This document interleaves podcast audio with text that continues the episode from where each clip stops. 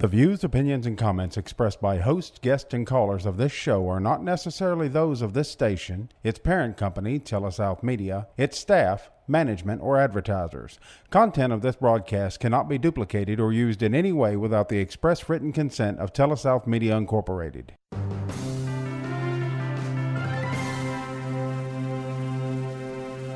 Now, join us for Advisors Roundtable with your hosts, certified financial planners Greg Cooley and Bubba Labus. It's professional advice for your life. Welcome to the Advisors Roundtable. Certified financial planners Greg Cooley and Bubba Labus with you right here on Super Talk Radio, and thank you a lot thank you always a lot for listening and for patronizing us and for the well wishes and for the uh, kind words we hear from time to time related to the quality of the shows here at the Advisors Roundtable. Also, thanks to all of our sponsors. Uh, couldn't do that without you uh, across Mississippi, and we appreciate that. So, uh, Bubba, it occurred to me there are a number of things that uh, are part of our life experience that we probably don't necessarily know how they work. You think most people understand how electricity works? You know, you know I took a class recently, and, and I say recently, within the last year and a half or so, maybe a year ago, and uh, and I took both sons with me, John Burton and Henry, because I don't understand electricity that well myself, and okay. I would still say I don't understand electricity, right? Okay. I know that you hit the switch and the light bulb should come on. If it doesn't come on, then you change the light bulb, and if that doesn't work, you check the breaker. You check box. the breaker box, and, and that's about the extent. Number four right. is calling an electrician, yeah, right? Mm-hmm. That's right. That's what most Americans yeah. probably know. We don't know the difference between watts and yeah. volts and mm-hmm. meters, and we don't know and amps and, and all that kind of no, stuff. No. So no. I went to this class thinking, yeah, you know, I'll learn a little bit. Mm. And I, I think I did. I learned a little bit. Mm-hmm. I learned enough to know that I'm still going to call the electrician. number four on yeah, the list. number four on the list to come fix anything. call right. the electrician. And, and but electricity's not the only thing. Mm-hmm. You know, most of us probably don't know how the modern car works anymore. Mm-hmm. We may have understood it way back in the 1950s, 60s, yeah. and 70s when it was a basic combustion engine, mm-hmm. and you open the hood and you look under there, and there's all kinds of space. Right. You know. Um, you now it's all plastic. You got a lot of plastic and a mm-hmm. lot of wires and some computers yeah. under there. And how's it working? Mm-hmm. Um, and and so we don't know how that. What about medicine? You know, you go to the doctor and they come out and they tell you you got the interstitial cystitis or mm-hmm. whatever that you don't know. That's all Greek. We need to, to actually fix, figure out what that is anyway. Yeah, some kind yeah. of bladder thing yeah, is. Right. You know? but, but then the medicine for it, I got no idea the mm-hmm. chemistry of the medicine in that. Think of the things that we're just trusting. Yeah. Somebody else to help us with. You don't know what you don't know. You do not know what you do not know in a lot of ways. Mm-hmm. And as long as 99% of the time you flick the switch and the light comes on, mm-hmm. and 99% of the time you push the button or turn the key and the car starts right. and moves, um, and 99, hopefully 100% of the time, the medicine you take and the diagnosis you get from your doctor mm-hmm. is right and you get better. We just move on. Right.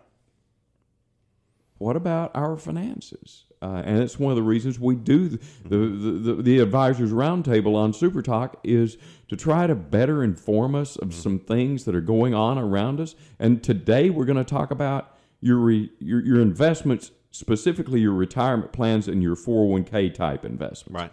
And the reason I say that is that I'm going to give you a scenario. It happens all the time because we help administer a, a lot of 401ks sure. for businesses sure. Uh, in this part of the world. So we go in and let's say Phil, our executive producer over there, um, is an employee of a business that we are helping administer the 401k for. And we meet with him and we ask him a bunch of questions, and he uh, does a little questionnaire to determine what his risk tolerance is, whether he knows he's doing that or not. Mm-hmm. We're trying to determine what kind of asset mix, uh, to stocks to bonds to uh, other things in there, and he's just ans- answering questions. He's going along with this. Yeah. because it's a benefit provided by his employer. And then we th- look at the investments that are offered in there. And there's large cap and small cap and mid cap and emerging markets and international and, and target date funds and all that. And and Phil he he he glazes over like I do with the mm-hmm. electricity, right? And 30 years later, he gets ready to retire, and he just hopes that he did that right. What the other thing we find out is throughout the years, very few times do employees even think they need to revisit this. Right. So, what we're going to talk about today is what all those terms mean. And if you are thinking about signing up for an investment, whether you know grandma died and left you some money and you need to understand what to do with it, or specifically, are you, thinking about signing up for something offered by your employer, like a simple or a 401k or a 403b, uh, how to do it right for yourself? Sure. Because sometimes we ask people, we'll go in and take over a 401k that's been administered by somebody else. Right. And we'll ask, oh, Phil, we say, Phil, um, you know, how'd you arrive at this investment mix? Oh, that dude that signed me up before said that's what I ought to do. Or another one that I've heard in the past is, well, I figured all of them were there, so I just get a little bit of each. yeah. yeah. Yeah. I've got 10 choices, so I just did 10% in each one. Yeah, and my grandmother told me never put all my eggs in one basket. Mm-hmm. So you know that sounds like diversification to me. Right. If I put like two percent in mm-hmm. fifty things, I'm pretty good. Maybe you are. Maybe you aren't. Maybe it's the right thing for you to do related to your age and your risk tolerance and your personal knowledge and your own personality. There a lot of a lot of stuff goes into this. Sure right? does. um, and sometimes it's like electricity. There's so much there, the supply and the the current and and and, and the load and all that stuff is part of it. Sometimes we just glaze over and we don't want to think about it. We put it out of mind. But it's a big deal. Because how often have you seen people that weren't senior managers, but they did pretty well in their 401k and they walk in on the day that they're retiring and they've got a million dollars Right. right Mm-hmm. i mean I, i'm not being outlandish here am i No, not at all. this is not unreasonable you you may be making a million dollar decision Sure. Especially if you're young. So why don't we try to get this right from the very beginning? So we're going to talk about that today here on the advisors roundtable. Hang in there with us as we talk about uh, how to make yourself a little bit more aware of the investment things around you Welcome back to the Advisors Roundtable. Certified financial planners Bubba Labus and yours truly, Greg Cooley, with you right here on Super Talk Radio. So we're talking about uh, making ourselves a little bit more aware of uh, some of the nomenclature related to investments and specifically inside your 401k. So let's let's start at the very beginning. When you um, start participating in a 401k, I talked about the um, initial questionnaire. What's the purpose of the questionnaire for a 401k participant? I think we need to back up a little bit more than that, Greg. Mm-hmm. So we're assuming that people know what a 401k is. Mm-hmm. That's a good question. So uh, uh let's start with a 401k or a company sponsored retirement plan. Mm-hmm. A company sponsored retirement plan is a way for individuals or employees to uh, begin saving money for their own retirement. Okay. Many times there is a match associated with those plans From the employer. from the employer, meaning that if if the employee puts money in, the employer will match money on top of it. Mm-hmm. Sometimes there is profit sharing associated with those, meaning that if the employer does really well that year, they will participate in the profits with the employees because they the employees helped get them there, mm-hmm. right? Mm-hmm. Uh, so they will have a contribution made to their plan as well. Sometimes it's always discretionary based on the profitability of the company and you know whether or not the employer wants to do that. Right. But it's a tax advantaged way to save money for your retirement. Now, if you're an employer and you're listening, mm-hmm. Just about any employer can have some kind of plan like this. Absolutely. Even if you're a, a, a sole practitioner, you can have a plan like this. Okay. So you know, just because you're the only you're one man shop, right? And you're, Yeah, and I'm a plumber. You're a plumber, and it's just you, and you're doing whatever you're doing, Uh-huh. uh, plumbing or electrician or whatever, Mm-hmm. uh, and it's only you, and you don't have any employees. You can have a plan like this All right. Because, in the eyes of the IRS and the Department of Labor, you're seen as an employee as well of your own business. Right. Right.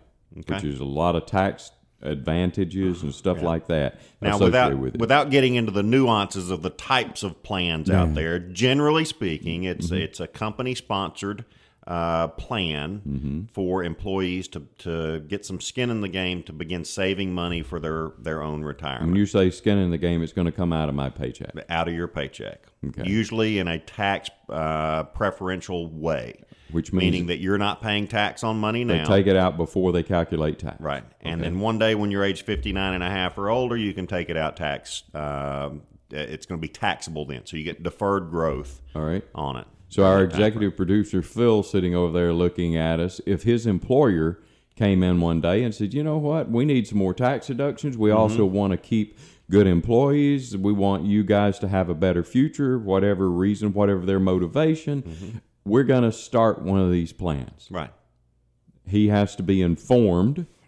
So Correct. because this is as I said, it could be a million dollar decision Sure. Which means that the employer has to give him plenty of time and plenty of notice to mm-hmm. know there's a window for signing up. There are going to be people who are here are experts uh, uh, on the investments and the mm-hmm. tax savings and the administration on certain days. So we don't want you to miss it. Right. And it's going to be two Tuesdays from now mm-hmm. in the afternoon. Sure. And it's on the company calendar.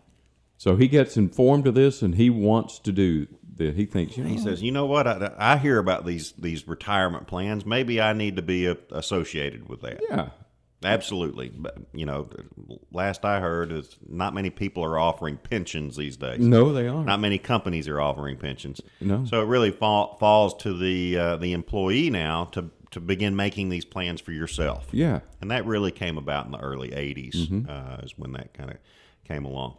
So the second thing that I think we need to get back to basics on is what is an investment? What Mm-hmm. is a stock and what is a bond? Right? So I'm going to start with bonds. Mm-hmm. A bond is uh, an obligation, it's a loan, if you will. Okay. Uh, you, as an investor, would loan a corporation or a government money. That corporation or government would uh, agree to give you a certain amount of interest payments for a period of time, let's say 10 years. And then at the end of that 10 years, they're going to give you your loan back. So in this case, instead of like at the bank, when I get a loan, they give me a note. Mm-hmm. In this case, they give me a bond, Right. Which is like a note. Mm-hmm. It says that this is the interest rate you're going to get paid, and this is when you're going to get all your principal back, That's correct. just like the note at the bank. Right. And you hope that it's a, a good, well established company that will make good on those payments and give you your money back at the end of the 10 years. Just like the bond or the a bank does when I try to borrow money for a car. Correct. They, they hope that I'm Yeah. credit worthy. Mm-hmm. Yeah. All right. So uh, that is what a bond is. Mm-hmm. It's basically a loan that you give to a government or a corporation. Mm-hmm. They're going to give you interest payments uh, on a regular basis, Mm-hmm. uh, whether it be semi-annually, annual, however it's set up, right? Right. And then at the, at the end of the specified period, they're going to give you your principal back. So all that's happening inside the bond investment I can make. Mm-hmm. That's I don't have to negotiate the terms of this Mm-hmm. thing. I don't have to uh, all that. That's all worked out and part of the internal workings of the, the investment, like in a four hundred one k. Correct. If I pick a bond fund, Yep. Mm-hmm. there are probably a bunch of bonds in there mm-hmm. and a bunch of corporations and a bunch of Yeah. government entities. Right. Okay. The other thing is a is a stock. What mm-hmm. is a stock? Mm-hmm. Well, stock is ownership. You would own a portion of whatever company you bought in their stock, right? Okay. So if Daddy Warbucks Phil over there had a company that uh, he was selling uh, Cracker Jacks, you know, and all he does is he makes and manufactures Cracker Jacks and he sells those, uh, and we wanted to own part of his company. Well, uh, if we owned part of his company or owned stock in his company, we would be entitled to the profits or at least our proportionate or our portion. proportionate share Okay. of those profits. All right. So a- a stock is ownership in a company. A bond is uh, what I call loanership with an L. Mm-hmm. Okay. Right. So those are the basic components there. And inside, we're picking on Mm-hmm. 401ks today. Inside 401ks, most of the investment options in there are stocks or bonds. That's correct. There may be some real estate, there may be some Mm-hmm. gold and silver, there may be some precious, there may be some of those options Right. in there. But most of the time, it's stocks, Mm-hmm. bonds. Right. Okay. So Phil, in this case, has taken this quiz uh, to c- come up with a risk tolerance or risk parameter for the types of investments that he might need to own. Mm-hmm. Maybe maybe Phil is uh, a young guy, uh, fresh into into working, and 22 years old, has a long time horizon in front of him, and uh, is not really going to be able to touch this money until he's 59 and a half anyway, until retirement. So it's a long time horizon, right? And he understands that this, these investments Mm-hmm. are long term. right, in, from the point of view Mm-hmm. of what he wants them to accomplish. right. He not necessarily Mm-hmm. uh, he doesn't understand and, and and expect that in this 401k he's going to be a millionaire next year, Right. right? Correct. This is something that's 20, 30, 40, 50 years down Mm-hmm. the road, His his risk tolerance may be very high. Meaning that he can put up with the market going up and down a lot. Fluctuations in his investment account. Okay. He may be brand new to it and not understand a thing about it, and be worried to death that his uh, his principal could could go down, And he could. and and and it could right. So he may have a very low risk tolerance. right.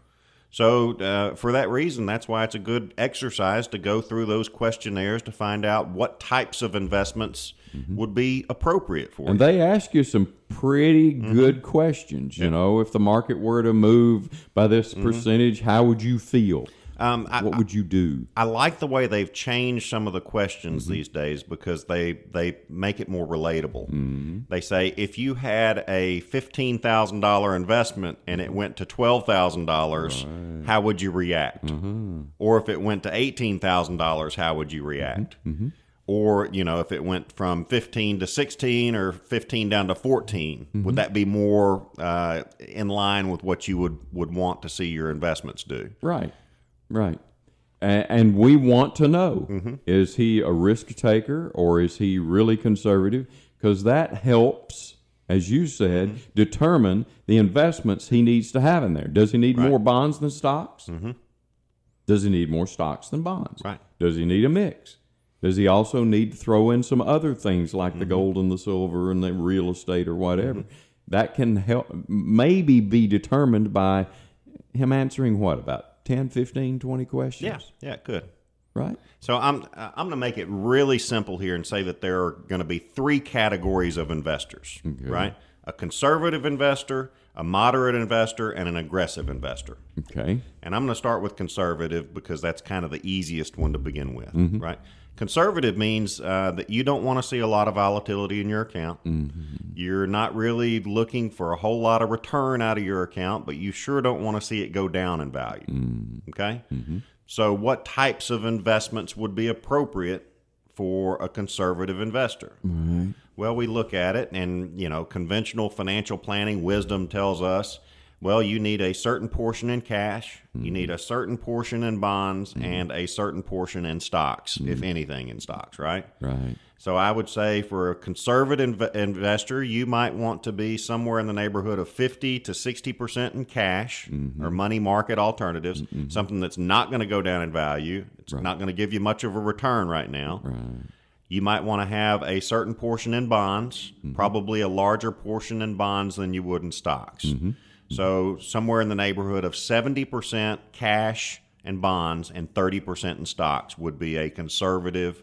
That would be probably a moderately conservative And investor. those uh, uh, those stocks, Mm-hmm. the stock investments, the choices inside there are probably not going to be what we would consider traditionally volatile ones. Correct. They're So- going to they're going to be middle of the road, real conservative, have held their value a long time, long uh, history of increasing or holding dividends. Yeah, something that you can really count on. Correct. Now, when we come back to, from the break, we're going to talk about what it really means to be a moderate. We've talked about conservative, a moderate, or an aggressive investor from the Advisors Roundtable on Super Talk Radio. Welcome back to the Advisors Roundtable. Certified financial planners Cooley and Labus with you right here on Super Talk Radio. So we're talking about these various investments that may be av- available to us in our 401k, and um, you know you get you ran through the percentages of what uh, a con- conservative investor would look like. Let's talk about a moderate investor. So the conservative one had a whole lot of cash and bonds and pretty conservative stock positions if they Right. had any, right? Right. Now And those to conservative stock positions would, uh, as Mm-hmm. we said, would be your steady eddies. You know, the probably large cap value, and we're going to get into this later, Mm-hmm. but large cap value with high dividend payers. yeah, and most of them are household names, Right. right? Mm-hmm. Johnson and Johnson, Procter and Gamble, Coca Cola, Home Depot. Walmart, you know, Yeah, you things know, like that. right. Okay. Yeah. All right. So let's go to moderate investor. A moderate investor is going to be somebody who's okay with a little bit of fluctuation, Mm-hmm. uh, a little bit uh, okay with a little bit of volatility in their accounts. They're looking for a higher rate of return, Mm-hmm. um, but they're okay with the ups and downs in the market, or more ups and downs in the market, right? All right. Um, so for a moderate investor, I'd say somewhere around a 60 40 mix Okay. would be appropriate for them. and the 60%? So the sixty percent would be in stocks, Mm. forty percent would be in bonds or and or cash. Okay. Right. So forty percent bonds or cash, sixty percent in stocks. How would those stocks be broken out? Right. What would they own in there? Right. Well, they'd own probably majority large cap growth, large cap value, Okay. some mid cap, probably a little bit of international, maybe a little bit of small cap, and a little bit of emerging market. All right. So what we have done is we've gone from a conservative Mm-hmm. position where there's only one or two kinds of stock Mm-hmm. or uh, uh, descriptions of the stocks we would have there to five or six different sectors Correct. uh, represented um, in in a moderate mix. And I'm giving these names right now of emerging market, international, that sort of thing. Right. Uh, and we're going to get into that probably in the next section, I would think. Uh, but just to know that there's more sectors or sections of stock that you would own in a moderate portfolio for diversification and for overall return profile. Now, what, what and we- we're going to talk Yeah. for just a moment here about return. A mm-hmm. lot of people are listening now, and they're thinking, you know, I probably, and Bubba described that conservative person, and I really don't want to see mine go down. But on the other hand, I want some return. Yeah. So that conservative side, where you got the seventy percent cash and mm-hmm. bonds and real conservative positions, and 30 percent mm-hmm. of just big, strong stocks in there, what is that probably going to average over a ten to twenty year period? Well, let me tell you where it comes into play. Mm. When you're standing around the water cooler, and mm-hmm. maybe you're not saying much, but you're listening to somebody else, and they say, "My 401k went from fifty thousand dollars to sixty thousand dollars this year, and I didn't put any extra money in it." Well, I mean that's a twenty percent return, It is right? It is. And, and I would say that's pretty doggone good, not to be anticipated or expected every year. Right. And then uh, old Phil over there, who's a conservative investor, says, "Well, my I, I quit putting money in because I was worried about whatever, and I had fifty thousand dollars, but mine only went to fifty thousand eight hundred dollars. Mm-hmm. You know, so mm-hmm. that's a big variation there Of return. of return. So the other guy, the first guy who spoke up and he Mm-hmm. had gone up ten thousand dollars that one mm-hmm. year, he may have been taking more risks Correct. and may not. Well, he probably wasn't a conservative investor. May not even been a moderate investor. He's May probably going to be a, an aggressive one. And then Phil decides, well, I want to get some of that 20% return. I'm going to change. I'm going to go ahead and I'm going to buy me some of these different stocks that we're talking about here. I'm getting rid of all those bonds and that Right. cash. That's just boring. Just as soon as he does it, then the market has a shift and it goes down, right? That would be his luck, probably. And, and and truthfully, that's the sequence of return for the average investor, right? Yeah. Because the average investor gets out there and they kind of chase the hot performer or whatever is doing better. They've got to keep up with their brother-in-law, Yeah. And statistics have shown that the average investor, as they are investing money, uh, typically do the wrong thing at the wrong time. Mm-hmm. And they will earn somewhere around a 4% annualized rate of return, whereas the average equity fund returns around 8 to 8.5%. So if they just hung in there, Yeah. So this conservative person shouldn't trace chase the return, even though it sounds good by the water cooler, If you're conservative, remain conservative. which means that he can sleep at night. Because on the other side, Mm-hmm. Yeah. what if they're standing around the water cooler and the stock market has been down ten days in a row, Mm-hmm. and old Mister Aggressive is down ten thousand? That's right. What's happening with Phil's investments? It may be down four or five hundred dollars. There you go. So over And that's when Phil needs to brag, right? that's right. Well, I'm only down four hundred bucks, you know, and you're down ten thousand dollars on the same amount of money. So over a ten to twenty year period, Phil's going to average three to six percent. Uh, yeah, maybe. Okay. Yeah, I think that's a good good rate of return to Okay. For for a a conservative, conservative. position Yeah, maybe a, maybe a three percent rate of return. Okay.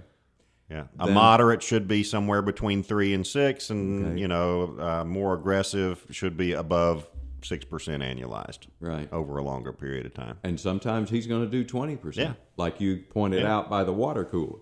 Sometimes, you're going to do negative twenty percent in in an aggressive port. So the aggressive portfolio, Yeah, right? What does it look like? Um, I'm going to say it's about a 90 10. So you're going to have 90% in stock and maybe 10% in cash and bonds. And what kind of bonds would you own in this case If you're aggressive, if you're aggressive? Well, you're not going to own more than likely government bonds. You're not going to own the safer types of bonds. You're going to own uh, emerging market bonds or high yield bonds. So let me explain what those are. yeah. What's a high yield So a high that yield- sounds good, yeah. doesn't it? Sound good. Phil? High yield Yeah, bond. higher yield. Yeah, Uh-huh, Uh, they used to call these things junk bonds. Oh, that doesn't sound good. Yeah. I like high yield. High yield sounds a whole lot better than junk bonds. Darn straight. right? So, um, a high yield or a junk bond is a bond from a corporation uh, that may not have as good of a, uh, a financial footing as, say, investment grade bonds. Yeah. So they may be a little bit more risky, for instance. Mm-hmm. Uh, doesn't mean that there's anything wrong with their bonds. They just inherently carry more risk associated with them. Which means that uh, uh, they may not be able to meet all the terms of the bond. They, they they might not. may go out of business. But think about it this way: if you got a loan from a bank and you've got an 800 credit score, right? Yeah. You're probably going to get a pretty good interest rate on that loan Right. because you're a good credit to I that bank. all my bills. You pay all your bills. time. You pay them on time. Right, right, so right. you might get your loan for six percent. Mm-hmm. Somebody else may go in and, and need the same amount of money, and maybe they've got a 600 credit score. They've missed a few payments. They've missed a few payments. Maybe they're not as steady in their job. Maybe they're, for whatever reason, not as good of a credit risk. Mm-hmm. Well, they may have to pay eight and a half percent for their loan. Mm-hmm. Same thing with these companies, right? Right. If they're junk bonds or if they're high yield, as we call it, they're not as good of a credit risk, so they may have to pay more, or typically do pay more on their interest payments. Right. And there have been And that's the attractive part of high yield. yes, right. because they pay a higher interest rate. You rate. take on more risk You're- associated but you're with it, taking a but- chance with that one. but you're taking a chance that you're going to get more income out of it. And there have been companies that, for a period of time in their history, they had issues. Right. They changed CEOs, or the economy shifted, or they're trying to do a bunch of upgrades, and so they're trying to keep up. They're trying to mm-hmm. stay in business, but they don't have a whole lot of free cash flow now because they're putting all that back into uh, research and development and technology. Or what? And there's a period of time in their history where the analysts see them Right. as a risk, Right. but they come through it. Mm-hmm. Hmm? Yeah. Because there have, you know, there are a lot of people I know who are a, an 800 credit score now, Mm-hmm. but 15 years ago when I met them, 600 was, was a goal. Sure. They, they, they weren't 600 yet, Right. but they came through it. Right. But you're taking a risk. Mm-hmm. You're taking a chance. Maybe they come through it, maybe they don't. And so an aggressive investor is willing to do that Right. Because they understand that there's some that are going to come through, and I'm going to hit a home run here. But an aggressive investor, we're talking about bonds, which everybody assumes are safe investments. Don't right? they do it? Uh, They think, well, you know, I'm a I'm a conservative investor, so I'm going to own bonds. Well, there are very aggressive bonds out there. Yes, there are. Um, and, and the bond market is so much larger than the stock market. People don't realize They don't because it's not as sexy. Yeah, it's not. you know, and it's kind of boring and whatever related to bonds and loans. Mm-hmm. And so you don't have very, very few times do you have reporters on the floor of the bond market Mm-hmm. Sure. Mm-hmm. reporting. They're down there where that real sexy activity is going on with the stocks. And if they are reporting on the bonds, it's it, you know people don't understand it anyway, so Mm. they just tune out. Nah, exactly. Yeah. Yeah. What does that yield to maturity mean? Right. Right? So for an aggressive investor, if you've got ten to fifteen percent in, in cash and or bonds, the types of bonds that they own are going to be more aggressive in nature. Okay. And then the other, eh, you know, 85, 90% of the stocks in their portfolio or percentage of their portfolio are going to be in stocks. And they're going to own all different types of stocks, right? So, what are the different categories of these stocks that we're talking about? That's exactly what we're going to talk about in this next segment coming up. We're going to talk about what does it mean to be emerging markets. Mm-hmm. What's the difference between emerging markets and international and global? What's the difference between large cap and mid cap? Mm-hmm. What's the difference between small cap and micro cap? Mm-hmm. What's uh, uh, how do all these things work and what do I need to have? right. And if I'm an aggressive investor, how much of that do I need to allocate? We're going to talk about that and try to squeeze all that in in the next 10 to 15 minutes when we come back from this break at the Advisors Roundtable. Welcome back to the Advisors Roundtable. Certified financial planners Greg Cooley and Bubba Labus with you here on Super Talk Radio. So we're talking about the various kinds of investments that may be available to you uh, in your investment account, specifically in your 401k here. So, Bubba, I pulled one. I, uh, before you and I left the office, uh, I just printed out uh, a 401k statement for one of our clients. Okay. Okay, and I, I didn't print the first page that has the ba- total balance Sure. nor their name on it. And I'm going to shred this as soon as I leave here, but I just needed something to go by here. So this person's got almost a half million dollars in their 401k Okay. and their late 50s, early 60s, and uh, you know they save a fair amount of money here, and they make a decent amount of money. All right, inside this uh, investment uh, account here, we've got equity income. Okay. What does that mean?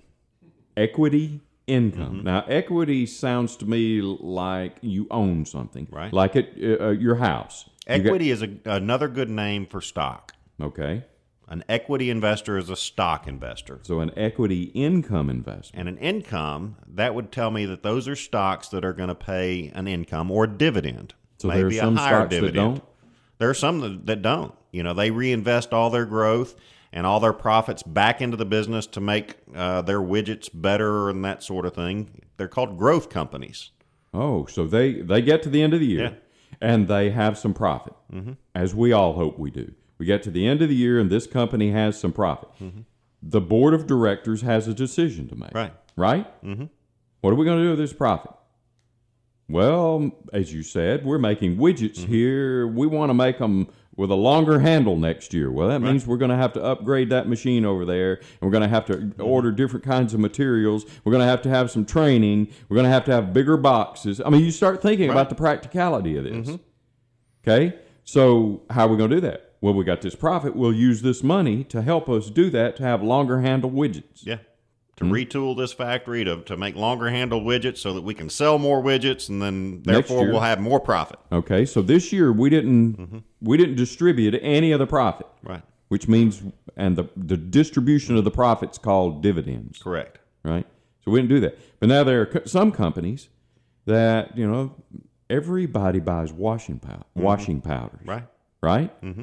And so very few times does Procter and Gamble use all of their profits Mm-hmm. to do a lot of upgrading Sure. and they have a cons- and I'm just picking on Procter and Gamble here. They have a consistent long term Mm-hmm. history of paying Dividends. some of theirs back out, in pro- Correct. and that's called income. Mm-hmm. I know this lady, and she owns a, a, a you know a, a basket, a, a lot of investments Mm-hmm. that pay. That's what she wants. She's in retirement, Right. And she's looking for that dividend. Mm-hmm.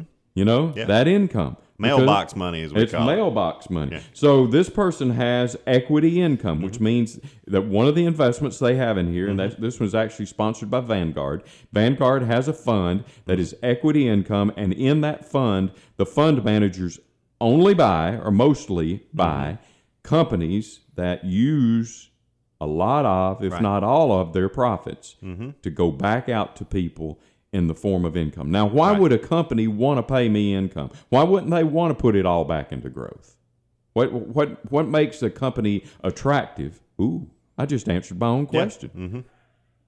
They're very attractive if they pay you an income, right? And we've talked about this in the past. What is the reason anybody owns an investment to begin with? Mm-hmm. It's either because you want income now or you want income later. It's pretty simple.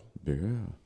And if it's a growth company, you're saying, hey, you know what? I'm buying this growth company because later on down the road, maybe 20 years, I hope that, that the, the value of that company is more so that I can sell it and, and generate an income. Yeah.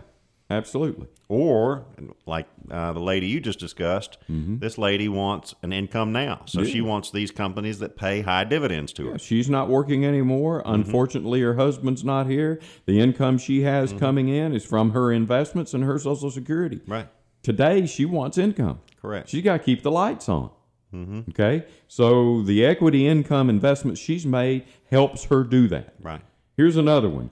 Before you go on, you need to be careful when it says equity income Okay, because it may be uh, maybe another type of income that they may be referring to that you own bonds in that. So you you got to be careful of the types of funds that you own, but also know what the funds actually do. yes, you do.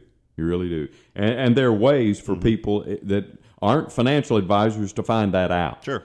But if you're signing up for a fo- a 401k, Mm-hmm. your 401k administrator and financial advisor ought to be answer those, be able to answer those questions. So the next one on this list is U.S. equity growth. Okay. U.S. That's United States. United States So these companies are U.S. companies.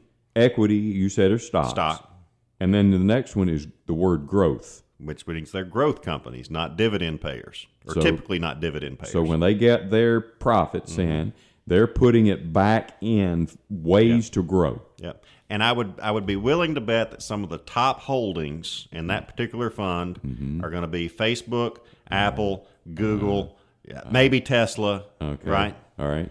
Companies that are growth, Mm-hmm. they want their stock uh, uh, uh, price to go up. They're trying to always uh, reno- uh, innovate. Mm-hmm. They're renovating companies. They're innovating the way they market. They're coming out with new technology. You know, they spend a lot of money on computers and Mm-hmm. w- whatever. Right. Right? U.S. equity growth. Growth. The next one is blue chips. Okay. All right. U.S. equity doesn't necessarily mean that they're all blue chips. That's right. Now, what's a blue chip? Uh, Blue Chip is a company that's been around for a long time. Mm-hmm. Could be uh, a value company. It could be a growth company. Okay. Uh, usually has a, a market capitalization of a certain size, meaning that they're really big companies. Big old company that you know the name of. Yep. All right. Now, here's one mid cap value. Okay. All right. That's two words we haven't talked about much mid cap and value. Mm-hmm. I did use the word capitalization a minute ago. you did. So capitalization refers to the size, How big it is. right? So we talk about a large cap, a mid cap, or a small cap. Mm-hmm. Large cap, uh, a minute ago, or blue chip, those are the huge companies, right? Mm-hmm. Mid cap are going to be medium sized companies, Okay. maybe the ones that are trying to grow to be uh, a bigger company, right? Maybe uh, in this case, a mid cap value could be uh, an insurer, Okay. right? Uh, that's going to pay high dividends, Mm-hmm. right? But they're not quite as big as some of the bigger insurers. Okay. All right. But they're probably well run. Well run. and they may be just a regional bank or a regional insurer in a part of the country. And a lot of people don't even, maybe even know the names of a company mm-hmm. that would be considered mid cap. Correct. Most people, if I read the list of the top 10 mm-hmm. holdings of the blue chips, You would know them. you'd know those. Mm-hmm. You know, If you read the, the names of the mid cap value in, in this one, you might know two or three. yeah, Maybe. the top 10. Yeah. right? But that doesn't necessarily mean that they're not well run companies. Right.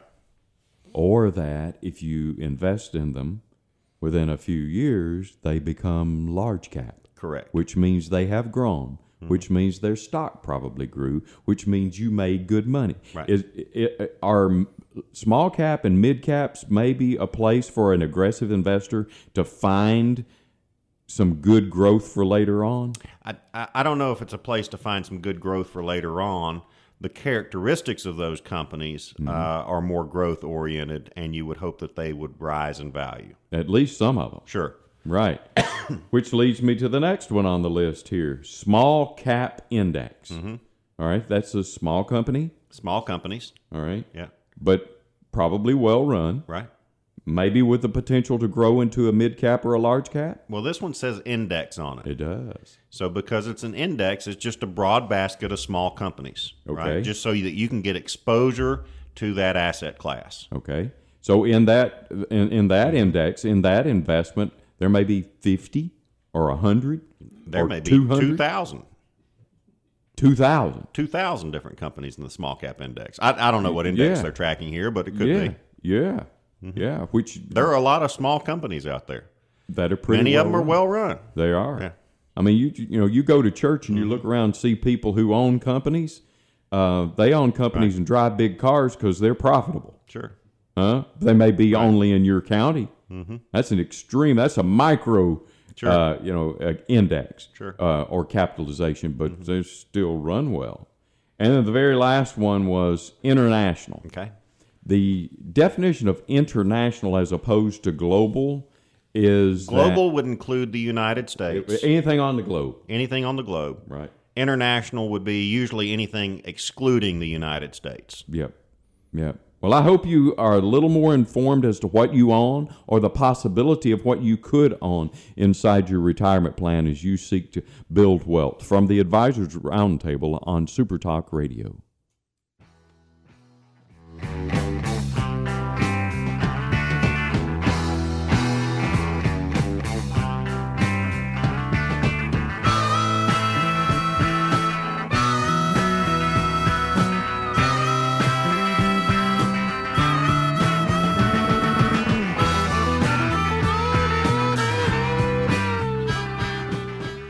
discussion and content expressed by the host of the Advisors Roundtable are intended to be received as news, educational, and entertainment or unit items and are not to be accepted by the listener as legal, investment, insurance, or tax advice. Opinions and views will be expressed by guests of the Advisors Roundtable, and those opinions and views are those of the guests alone and do not necessarily reflect the views of the Advisors Roundtable, host, or any of its affiliated radio stations. All information provided is educational in nature and is not intended to be acted upon without first consulting the appropriately licensed professional of your choosing. Before acting upon any information obtained during an Advisors Roundtable broadcast, an individual should understand matters are extremely tax specific and require advice tailored to individual facts and needs. Certified financial planners Greg Cooley and Andrew Labus are registered representatives of S.A. Stone Wealth Management Incorporated. Securities offered through S.A. Stone Wealth Management Incorporated, member FINRA SIPC. Advisory services offered through Ignite Planners LLC. Ignite Planners LLC is not affiliated with S.A. Stone Wealth Management Incorporated.